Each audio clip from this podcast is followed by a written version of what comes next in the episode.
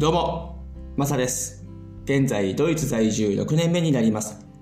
この番組は僕は海外生活からの経験をもとに失敗談、苦労話や文化の違いなどをお届けし、海外に興味を持っていただけたり、日本との違いを知ってもらえたらなという番組になります。今日は支払い方法について話していこうと思います。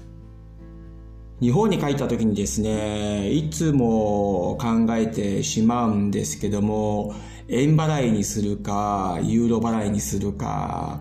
こうクレジットカードをですね、使うべきなのかどうなのかっていうのをですね、非常に毎回ですね、考えるわけなんですよ。で、結論からですね、僕は今回日本に帰った時にですね、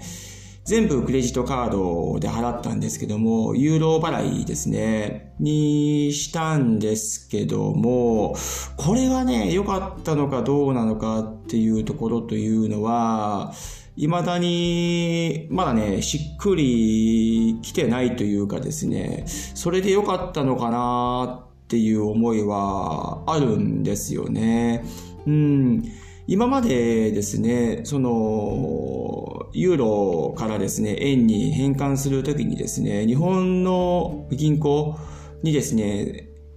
こっちの銀行から送金してですね、で、日本円で書いたときに支払うっていう形もやったんですけども、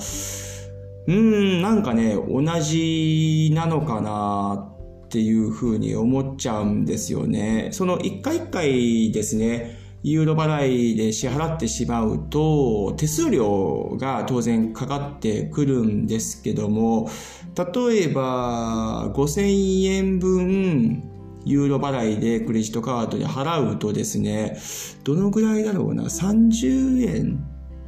ぐらいかなの手数料がかかるんですよね。でも、一気にユーロから日本円に送金した時にですね、例えば10万ぐらいとしましょうか。1000ユーロなので12、3万ぐらいになるんですけども、その時の手数料がだいたい、え、どのぐらいだっただろうな1000円。1000円もいかないか。800円とか、そのぐらいかな。で、それで一気に送金するわけですよ。で、そうするとですね、ちょこちょこ払っていって、30円とか20円とか、金額が少ない方が手数料が少ないので、そうするとですね、ユーロ払いでちょくちょく払っていった方が安くついたりするんじゃないかなっていうふうに思うんですよね。ただ何回その細かい金額をユーロ払いするかの回数によって違うとは思うんですけども、毎回ね、そういう回数というのはわからないわけであって、ちょっと予想はつきますけども、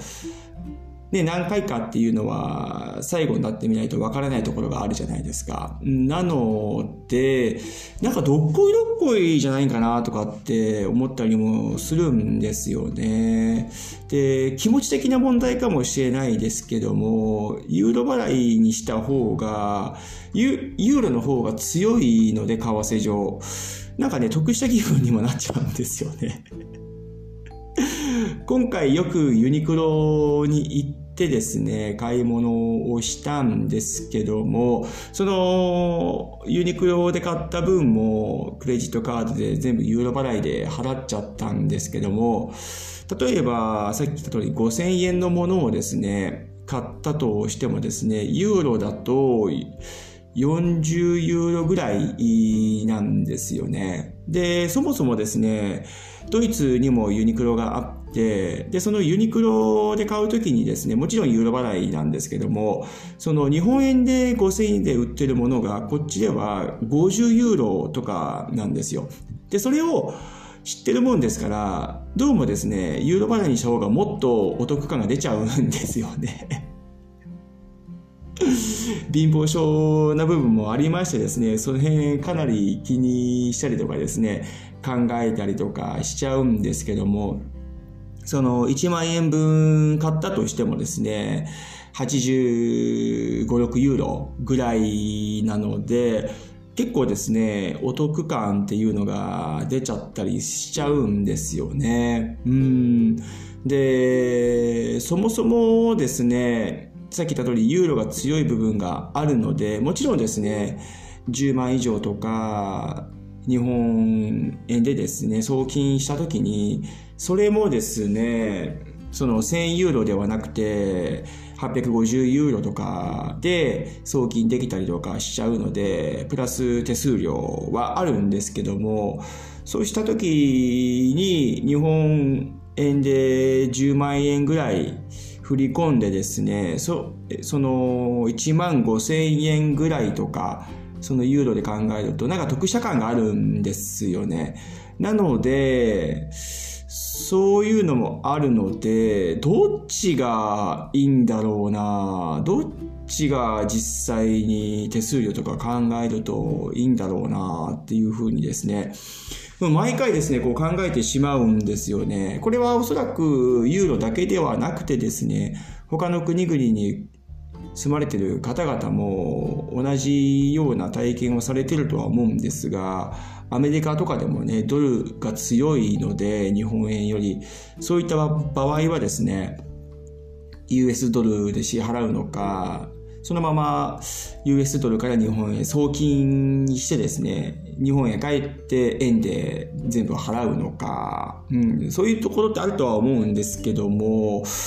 どっちがいいんだろうなっていうふうにですね、考えたりしちゃうんですよね。で、手っ取り早いのは、そのまま、僕の場合はユーロ払いでちょくちょくこう払っていったんですけども、これはもう送金とかね、しなくてもいいので、そういった作業がなくなるので、もうクレジットカードで、その場その場で払っていった方が楽なのは楽ですよね。その送金する時間が省かれるので、ただ、バーンと一回送って、あとは日本円で払うっていうのも一つの手だと思いますしね。皆さんどうしてますか？その、海外にね、住まれている方々というのは、ヨーロッパ圏内だけではなくて、もちろんさっき言った通りアメリカとかですね、アジアとかでもいらっしゃると思いますので、どうされてますかね？日本円が強いところっていうのは、おそらく日本円で払っていった方がいいんでしょうかね。例えばそのアジアに住まれてる方々で、東南アジアもそうですけども、タイとかですね、バーツだと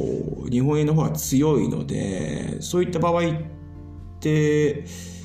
どうなんですかね、バーツから日本円に送金して、で、日本円で払っていった方がいいんでしょうかね？うん、なんかいろんな、そういう為替上でですね、やり方とかっていうのは違うかもしれないですけども、うん、皆さんどうされてますか？なんかこう、アイデアがあったら教えていただきたいなというふうに思いましてですね。うん、これ毎回ですね、日本へ帰るときに、何がベストなんだろうなっていうふうに考えたりしちゃうんですよね。うん、実際僕がやったのは、さっき言った通りですね、毎回クレジットカードでユーロ払いで払うのか、一気にユーロから日本円にですね、送金して、で、現地で日本円で支払っていくのかというところですね。うん。それでは割り勘とかですね、っていう風になるとカード払いができないので、それはもう日本円のやり取りにはなっちゃうので、そういう時は日本の銀行から引き落としてですね、うん、やるパターンがあるんですけども、うん、かといって両方しちゃうとね、手数料がまたその分プラスになっちゃうんで、うん、どっちがいいのかなっていうふうにですね、はい、僕はちょっと疑問に思ってるわけなんですね。まだちょっと腑に落ちないところがありましてですね。はい、何かアドバイスがあればですね、ぜひぜひ教えていただきたいなというふうに思います。はい、今日は支払い方法について話させてもらいました。どうもありがとうございました。それでは素敵な一日をお過ごしください。ではまた次回の放送で。チャオ